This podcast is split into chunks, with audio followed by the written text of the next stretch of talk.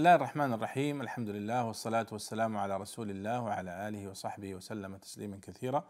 مرحبا بكم أيها الإخوة الكرام والأخوات الكريمات في هذا الدرس من دروس التعليق على تفسير الإمام البيضاوي أنوار التنزيل وأسرار التأويل، وقد وقفنا فيه عند قول الله سبحانه وتعالى في قصة آدم وحواء مع إبليس في أول سورة الأعراف: وناداهما ربهما ألم أنهكما عن تلكما الشجرة وأقل لكما إن الشيطان لكما عدو مبين. وذكر البيضاوي أن هذا عتاب على مخالفة نهي الله سبحانه وتعالى لهما، وتوبيخ أيضا على الاغترار بقول العدو وهو إبليس.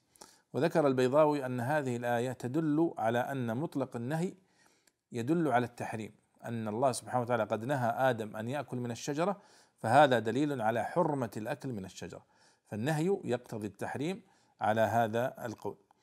أه ونبدأ نكمل من الآية التي بعدها: قال ربنا ظلمنا أنفسنا. نعم. بسم الله والحمد لله والصلاة والسلام على رسول الله صلى الله عليه وسلم. اللهم اغفر لنا ولشيخنا وللمسلمين أجمعين. قال الإمام البيضاوي رحمه الله ونفعنا الله بعلومه في الدارين: قال الله تعالى: قال ربنا ظلمنا أنفسنا وإن لم تغفر لنا وترحمنا لنكونن من الخاسرين. قال رحمه الله: قال ربنا ظلمنا أنفسنا أضررناها بالمعصية والتعريض للإخراج من الجنة، وإن لم تغفر لنا وترحمنا لنكونن من الخاسرين، دليل على أن الصغائر معاقب عليها إن لم تغفر. وقالت المعتزلة: لا تجوز المعاقبة عليها مع اجتناب الكبائر، ولذلك قالوا إنما قال ذلك على عادة المقربين في استعظام الصغير من السيئات واستحقار العظيم من الحسنات. نعم، الله سبحانه وتعالى يقول آه أن آدم عليه الصلاة والسلام بعد أن وقع هو وحواء وأكل من الشجرة وقد نهي عن ذلك تذكر وتاب وأناب، وهذا شأن المؤمن. ليست ليس الوقوع في الذنب مشكلة، لأنه لا يكاد لا يسلم أحد من الوقوع في الذنب، ولكن المشكلة هي الإصرار على الذنب وعدم الرجوع وعدم التوبة. ولذلك آدم عليه الصلاة والسلام هنا أصبح حاله بعد التوبة خيرا من حاله قبل الذنب. قال ربنا ظلمنا أنفسنا، أي أضررناها بالمعصية والتعريض للإخراج من الجنة، وإن لم تغفر لنا وترحمنا لنكونن من الخاسرين. هذا قال دليل على أن الصغائر معاقب عليها إن لم تغفر. ولا شك أن الله سبحانه وتعالى قال في آية أخرى: إن تجتنبوا كبائر ما تنهون عنه نكفر عنكم سيئاتكم. نكفر عنكم. ف السيئات الصغائر إذا لم يتب منها، قال البيضاوي هنا دليل على أن الصغائر إذا معاقب عليها إن لم تغفر. وقالت المعتزلة: لا تجوز المعاقبة عليها مع اجتناب الكبائر، وكأنهم استدلوا بهذه الآية: إن تجتنبوا كبائر ما تنهون عنه نكفر عنكم سيئاتكم. ولذلك قالوا إنما قال ذلك على عادة المقربين في استعظام الصغير من السيئات واستحقار العظيم من الحسنات. نعم. قال الله تعالى: قال اهبطوا بعضكم لبعض عدو ولكم في الأرض مستقر ومتاع إلى حين. قال رحمه الله: قال اهبطوا، الخطاب لآدم وحواء وذريتهما أو لهما ولإبليس، كرر الأمر له تبعا ليعلم أنهم قرناء أبدا، أو أخبر عما قال لهم متفرقة: بعضكم لبعض عدو في موقع الحال أي متعادين، ولكم في الأرض مستقر استقرار أو موضع استقرار، ومتاع تمتع إلى حين إلى تقضي آجالكم. قال الله تعالى: قال فيها تحيون وفيها تموتون ومنها تخرجون. قال رحمه الله: قال فيها تحيون وفيها تموتون ومنها تخرجون للجزاء. قال اهبطوا بعضكم لبعض عدو. الله سبحانه وتعالى قال لآدم وحواء وإبليس الثلاثة، أمرهم بأن يهبطوا من الجنة ونزلوا إلى الأرض. اهبطوا، والخطاب لآدم وحواء وذريتهما أو لهما ولإبليس. وهذا هو الظاهر، لأنهم هم المخاطبين في وقت هذه الآية، أن الموجودين هو آدم وحواء وإبليس، أما ذرية آدم فلم يأتوا بعد، وهم وهم يدخلون تحت تحت خطاب أبيهم. كرر الأمر له تبعا ليعلم أنهم قرناء أبدا، يعني هؤلاء آدم وإبليس و وذريتهما وإبليس، فإنه سوف يعني يبقى إبليس موسوسا ومضلا وعدوا للإنسان حتى تقوم الساعة. بعضكم لبعض عدو في موقع الحال، أي متعادين. طيب، ما هي سبب العداوة التي بين الإنسان والشيطان؟ سببها أن الله سبحانه وتعالى أمر الملائكة بالسجود لآدم تكريما له فأبى إبليس واتخذ آدم عدوا وذريته من بعده، فالله سبحانه وتعالى طرده من الجنة بهذا المعصية. ثم لما طلب منه إبليس أن يمهله إلى يوم يبعثون أمهله، فتسلط إبليس بحكمة من الله سبحانه وتعالى على آدم وذريته. ولكم في الأرض مستقر، أي استقرار أو موضع استقرار، ومتاع أي تمتع إلى حين، أي إلى تقضي آجالكم. قال الله: قال فيها تحيون وفيها تموتون ومنها تخرجون، للجزاء. قال تعالى: يا بني آدم قد أنزلنا عليكم لباسا يواري سوآتكم وريشا ولباس التقوى ذلك خير ذلك من آيات الله لعلهم يذكرون. قال رحمه الله: يا بني آدم قد أنزلنا عليكم لباسا، أي خلقناه لكم بتدبيرات سماوية وأسباب نازلة، ونظيره قوله تعالى: وأنزل لكم من الأنعام، وقوله تعالى: وأنزلنا الحديد فيه يواري سوآتكم، التي قصد الشيطان إبداءها، ويغنيكم عن خصف الورق. روي أن العرب كانوا يطوفون بالبيت عراه ويقولون: لا نطوف في ثياب عصينا الله فيها، فنزلت. ولعله ذكر قصة آدم تقدمة لذلك حتى يعلم أن انكشاف العورة أول سوء أصاب الإنسان من الشيطان، وأنه أغواهم في ذلك كما أغوى أبويهم. وريشا، ولباسا تتجملون به، والريش الجمال، وقيل مالا، ومنه تريش الرجل إذا تمول، وقرئ رياشا وهو جمع ريش، كشعب وشعاب. ولباس التقوى خشية الله، وقيل الإيمان، وقيل السمت الحسن، وقيل لباس الحرب، ورفعه بالابتداء وخبره ذلك خير أو خير، وذلك صفته، كأنه قيل: ولباس التقوى المشار إليه خير.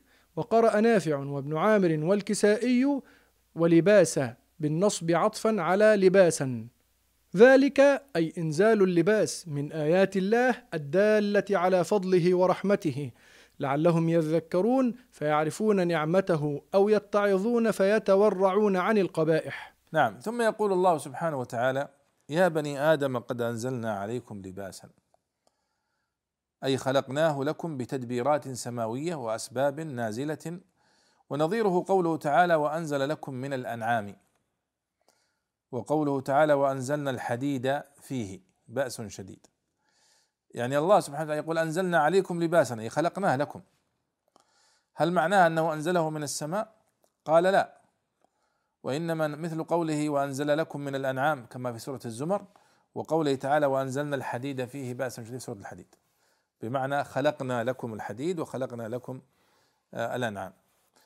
يواري سوآتكم، التي قصد الشيطان إبداءها، ويغنيكم عن خصف الورق، والورق على أجسامكم. خصف الورق على الجسم، خصف بمعنى لزق ورقة بجانب ورقة بجانب ورقة، هذا هو الخصف. روي أن العرب كانوا يطوفون بالبيت عراة ويقولون: لا نطوف في ثياب عصينا الله فيها، فنزلت هذه الآية كما أخرجه عبد بن حميد في تفسيره. ولعله ذكر قصة آدم تقدمة لذلك، أي تقدمة لذكر الامتنان بإنزال اللباس عليهم، ليعلموا أن أول سوء أصاب الإنسان كان بسبب معصيته لله سبحانه وتعالى، حتى يعلم أن انكشاف العورة أول سوء أصاب الإنسان من الشيطان، وأنه أغواهم في ذلك كما أغوى أبويهم. وريشا أي ولباسا تتجملون به، والريش الجمال، وقيل المال مالا، ومنه تريش الرجل إذا تمول. وهذا موجود اليوم، حتى إذا قالوا والله فلان مريش يعني أنه غني، فهذا هو معنى هذه الآية، وريشا أي مالا وتتجملون به. وقرئ رياشا، رياشا بزيادة ألف، وهي مروية هذه القراءة عن النبي صلى الله عليه وسلم وعن علي بن أبي طالب وغيره، ولكنها تعتبر اليوم من القراءات الشاذة التي لم تثبت في المصحف الأخير. قال وهو جمع ريش كشعب وشعاب.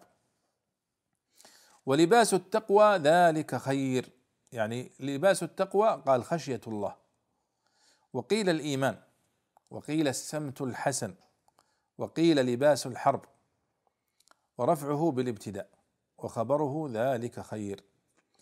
لاحظوا هنا في قوله ولباس التقوى ذلك خير، كيف اختلف المفسرون في تفسير لباس التقوى، ما المقصود بلباس التقوى؟ لأن كلمة لباس التقوى كلمة عامة، فقالوا هي خشية الله، وصفها الله سبحانه وتعالى بأنها لباس، إذا الإنسان إذا كان يخاف الله ويتقيه كأنه قد لبس لباسا يحميه ويحفظه. وقيل لباس التقوى هي هو الإيمان، قال هناك خشية الله، وقيل هو السمت الحسن، وقيل هو لباس الحرب، وإلى آخره. فإذا هو اختلاف من باب اختلاف العبارة وذكر الأمثلة التي تدخل تحت لباس التقوى. ذلك من آيات ذلك خير صفته، كأنه قيل ولباس التقوى المشار إليه خير. وقرأ نافع وابن عامر والكسائي ولباس التقوى بالنصب عطفا على أنزلنا عليكم لباسا يواري سوآتكم ولباس التقوى، يعني وأنزلنا عليكم لباس التقوى. ذلك من آيات الله، أي إنزال اللباس من آيات الله الدالة على فضله ورحمته، لعلهم يذكرون فيعرفون نعمته أو يتعظون فيتورعون عن القبائح. وهذا فيه إشارة إلى أن إبليس من مقاصده الكبيرة والخبيثة هو تعرية بني آدم وإضلال النساء خصوصا إلى نزع ملابسهن والتخفف منها، وهذا مشاهد سبحان الله العظيم حتى في مخططات الأعداء دائما، أنهم يسعون إلى التبرج، تبرج المرأة وإخراجها من صيانتها ومن حجابها. هذا هو أصلا كان أول موقف وقع بين آدم وبين إبليس، أنه أظله في الجنة حتى أقنعه بأن يأكل من الشجرة فنزعت عنهم ملابسهم، ومن هنا بدأت الصراع بين إبليس وبين آدم. ولذلك كل ما نراه اليوم من مشاهد التعري ومشاهد النزع يعني الحياء عن النساء خصوصا وعن الرجال والنساء على وجه على يعني بصفة عامة، فكله يدخل تحت هذا المقصود، تحت هذا المقصود الإبليسي القديم. نعم. قال الله تعالى يا بني آدم لا يفتننكم الشيطان كما أخرج أبويكم من الجنة ينزع عنهما لباسهما ليريهما سوآتهما إنه يراكم هو وقبيله من حيث لا ترونهم إنا جعلنا الشياطين أولياء للذين لا يؤمنون. قال رحمه الله يا بني آدم لا يفتننكم الشيطان لا يمتحننكم بأن يمنعكم دخول الجنة بإغوائكم كما أخرج أبويكم من الجنة كما محن أبويكم بأن أخرجهما منها، والنهي في اللفظ للشيطان، والمعنى نهيهم عن اتباعه والافتتان به. ينزع عنهما لباسهما ليريهما سوآتهما حال من أبويكم أو من فاعل أخرج، وإسناد النزع إليه للتسبب. إنه يراكم هو وقبيله من حيث لا ترونهم تعليل للنهي وتأكيد للتحذير من فتنته، وقبيله جنوده، ورؤيتهم إيانا من حيث لا نراهم في الجملة لا تقتضي امتناع رؤيتهم وتمثلهم لنا. إنا جعلنا الشياطين أولياء للذين لا يؤمنون بما أوجدنا بينهم من التناسب أو بإرسالهم عليهم وتمكينهم من خذلانهم وحملهم على ما سولوا لهم، والآية مقصودة القصة وفذلكة الحكاية. ما زال هنا النداء كما تلاحظون مستمرا لآدم، يا بني آدم، يا بني آدم، يا ذرية آدم. لا يمتحننكم الشيطان، يعني بأن يمنعكم دخول الجنة بإغوائكم، كما أخرج أبويكم من الجنة، يعني آدم وحواء، كما محن أبويكم بأن أخرجهما منها. والنهي في اللفظ للشيطان، والمعنى نهيهم عن اتباعه والافتتان به. ينزع عنهما لباسهما ليريهما سوآتهما، هذا حال أو من فاعل أخرج، وإسناد النزع إليه للتسبب، يعني أن آدم أو إبليس ليس هو الذي نزع اللباس عن آدم وعن حواء، لا، لكنه كان هو السبب لما وسوس لهما فأكلا من الشجرة فأوقعهما في المعصية فتسبب في نزع لباسهما عنهما. وهذا قال إنه يراكم هو وقبيله من حيث لا ترونهم، تعليل للنهي وتأكيد للتحذير من فتنته. وقبيله جنوده، ورؤيتهم إيانا من حيث لا نراهم في الجملة لا تقتضي امتناع رؤيتهم وتمثلهم لنا. هذا طبعا إشارة إلى طبيعة خلق إبليس، يعني إبليس الآن نحن لا نراه، نحن لا نراه، وهذا أيضا مما يزيد من خطورة الشيطان، أنه يرانا ونحن لا نراه، يوسوس لنا ونحن لا نراه، يدخل على أحدنا وهو في صلاته وهو في عبادته وهو في قراءته القرآن وكذا وهو لا يراه. فقال الله هنا إنه يراكم هو وقبيله، يعني هو وذريته، من حيث لا ترونه.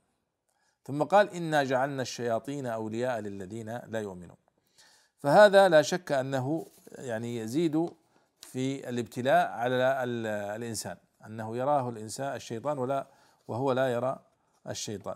طبعا البيضاوي هنا يقول ليس هذا دليلا على أنه لا يمكن رؤية الشيطان، لا، قد يتمثل الشيطان أحيانا في زي شخص فيكلمك وتكلمه، كما حدث في مواقف مع النبي صلى الله عليه وسلم، مثلا لما وقع في قصة سقيفة بني ساعدة عندما اجتمعت قريش لكي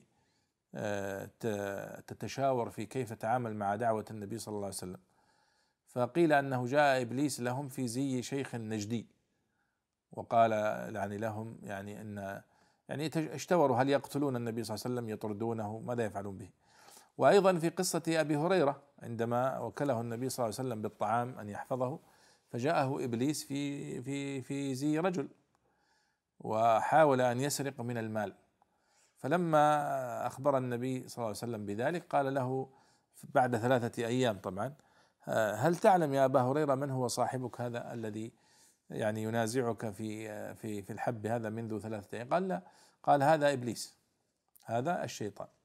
فإذا هو قد يتمثل في في زي في زي يعرف فيه ويرى فيه. قال إنا جعلنا الشياطين أولياء للذين لا يؤمنون بما أوجدنا بينهم من التناسب أو بإرسالهم عليهم وتمكينهم من خذلانهم وحملهم على ما سولوا لهم. والآية مقصود القصة وفذلكة الحكاية، يعني مقصود القصة السابقة على هذه، والفذلكة هي الإجمال.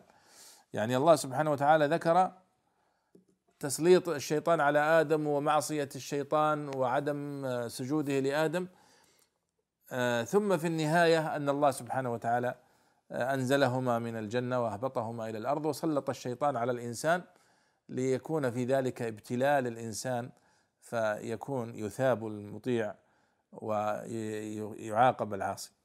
فالله سبحانه وتعالى قال في آخر هذه القصة إنا جعلنا الشياطين أولياء للذين لا يؤمنون. فقال البيضاوي هذه مقصود القصة وفذلكة الحكاية، يعني هو يعني تلخيص للحكمة من تسليط إبليس على آدم وذريته. نعم. قال الله تعالى وإذا فعلوا فاحشة قالوا وجدنا عليها آباءنا والله أمرنا بها قل إن الله لا يأمر بالفحشاء أتقولون على الله ما لا تعلمون. قال رحمه الله وإذا فعلوا فاحشة فعلة متناهية في القبح كعبادة الصنم وكشف العورة في الطواف.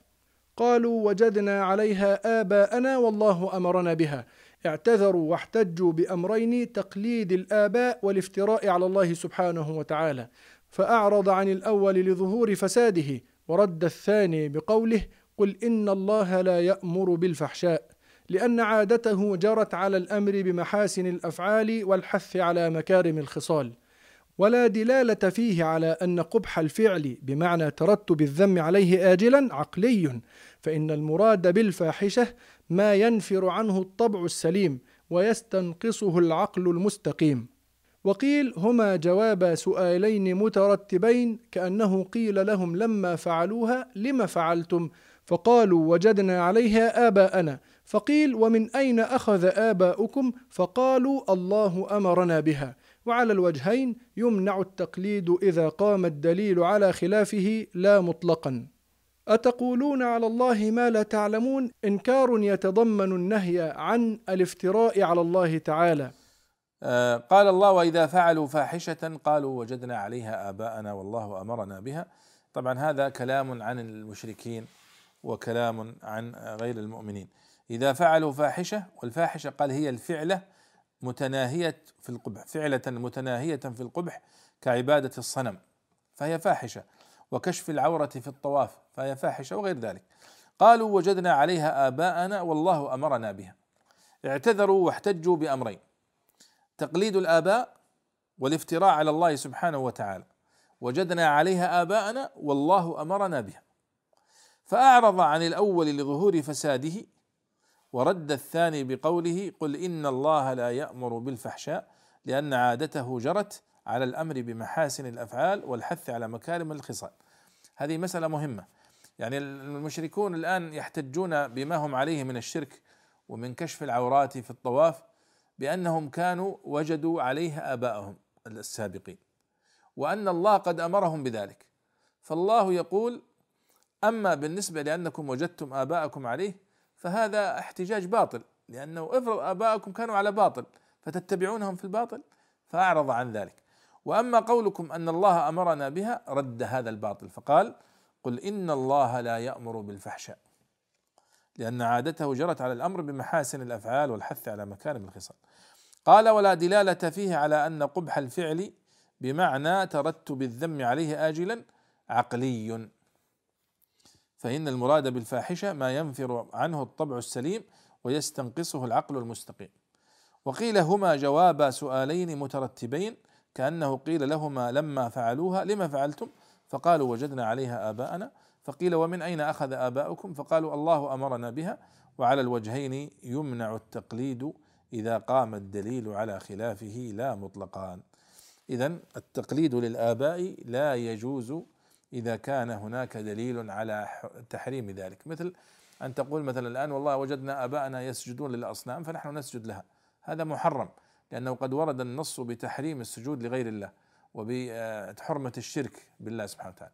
لكن إذا وجدت مثلا وجدنا آباءنا يلبسون مثلا هذه الملابس، فليس في ذلك ما يمنع شرعا، لأن هذه تقاليد وعادات حسنة، فيكون هذا غير ممنوع وغير محرم. قال الله أتقولون على الله ما لا تعلمون، إنكار يتضمن النهي عن الافتراء على الله سبحانه وتعالى. قال الله تعالى قل أمر ربي بالقسط وأقيموا وجوهكم عند كل مسجد وادعوه مخلصين له الدين كما بدأكم تعودون. قال رحمه الله قل أمر ربي بالقسط بالعدل، وهو الوسط من كل أمر المتجافي عن طرفي الإفراط والتفريط.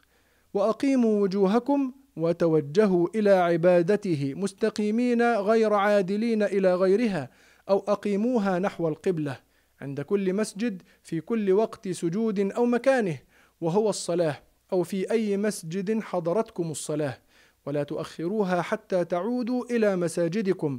وادعوه واعبدوه مخلصين له الدين، أي الطاعة، فإنه إليه مصيركم كما بدأكم، كما أنشأكم ابتداء، تعودون بإعادته فيجازيكم على أعمالكم. وإنما شبه الإعادة بالإبداء تقريرا لإمكانها والقدرة عليها. وقيل كما بدأكم من التراب تعودون إليه، وقيل كما بدأكم حفاة عراة غرلا تعودون، وقيل كما بدأكم مؤمنا وكافرا يعيدكم.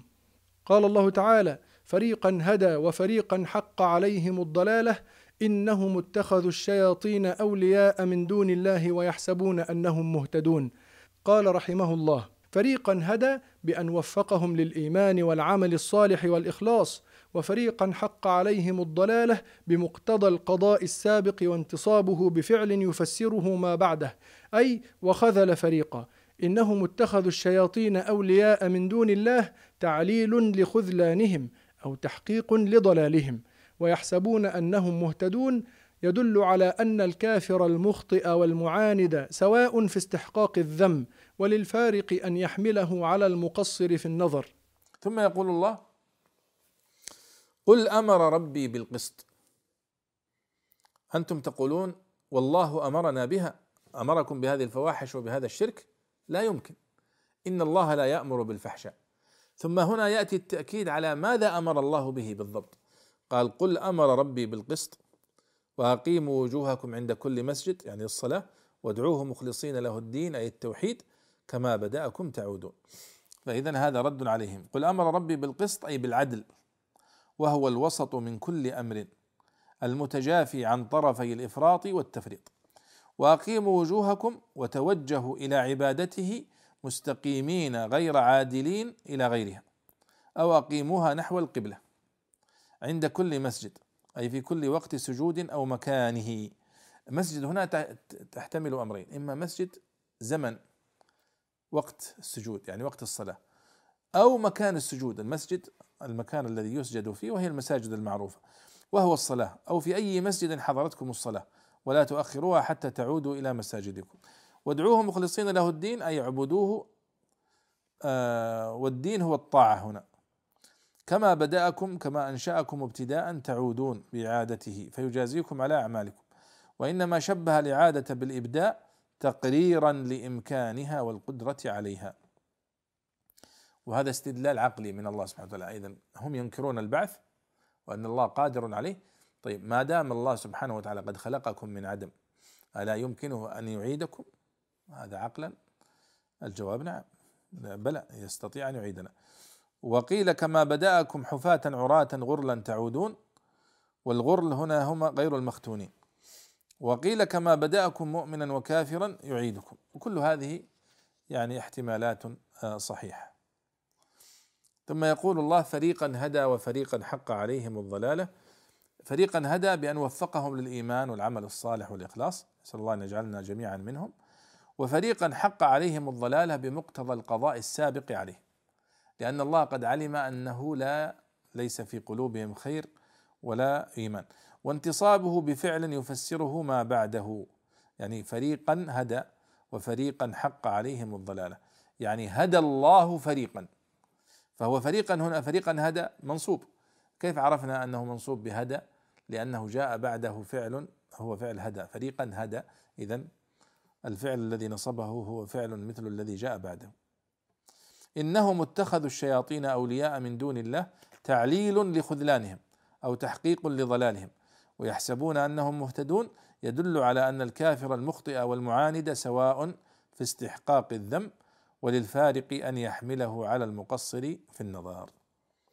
نسأل الله سبحانه وتعالى أن يكفينا شر إبليس وشر وسوسته. وتلاحظون أيها الأحباب كيف الله سبحانه وتعالى يبين لنا نحن المؤمنين ونحن المسلمين أصل عداوة الشيطان للإنسان، أنها كانت من قبل أن ينزل إلى الأرض، فهي عداوة متأصلة أرادها الله سبحانه وتعالى لحكمته البالغة أن تكون سببا لابتلاء الإنسان وصراعه مع الشيطان ومع الباطل، حتى يثبت الصادق من الكاذب والمؤمن من الكافر والصادق من المنافق وهكذا. وما كان لذلك كله أن يظهر لولا الابتلاء بهذه العداوة مع الشيطان. نسأل الله أن يصرف عنا وعنكم الشيطان ووسوسته وتسويله، وأن يعيننا على أنفسنا وعلى طاعة الله سبحانه وتعالى والاستقامة على أمره حتى نلقاه. ولعلنا نتوقف في هذا اللقاء عند هذا، ونكمل إن شاء الله في اللقاء القادم التعليق على هذه الآيات العظيمة من سورة الأعراف. وصلى الله وسلم وبارك على سيدنا ونبينا محمد وعلى آله وصحبه أجمعين.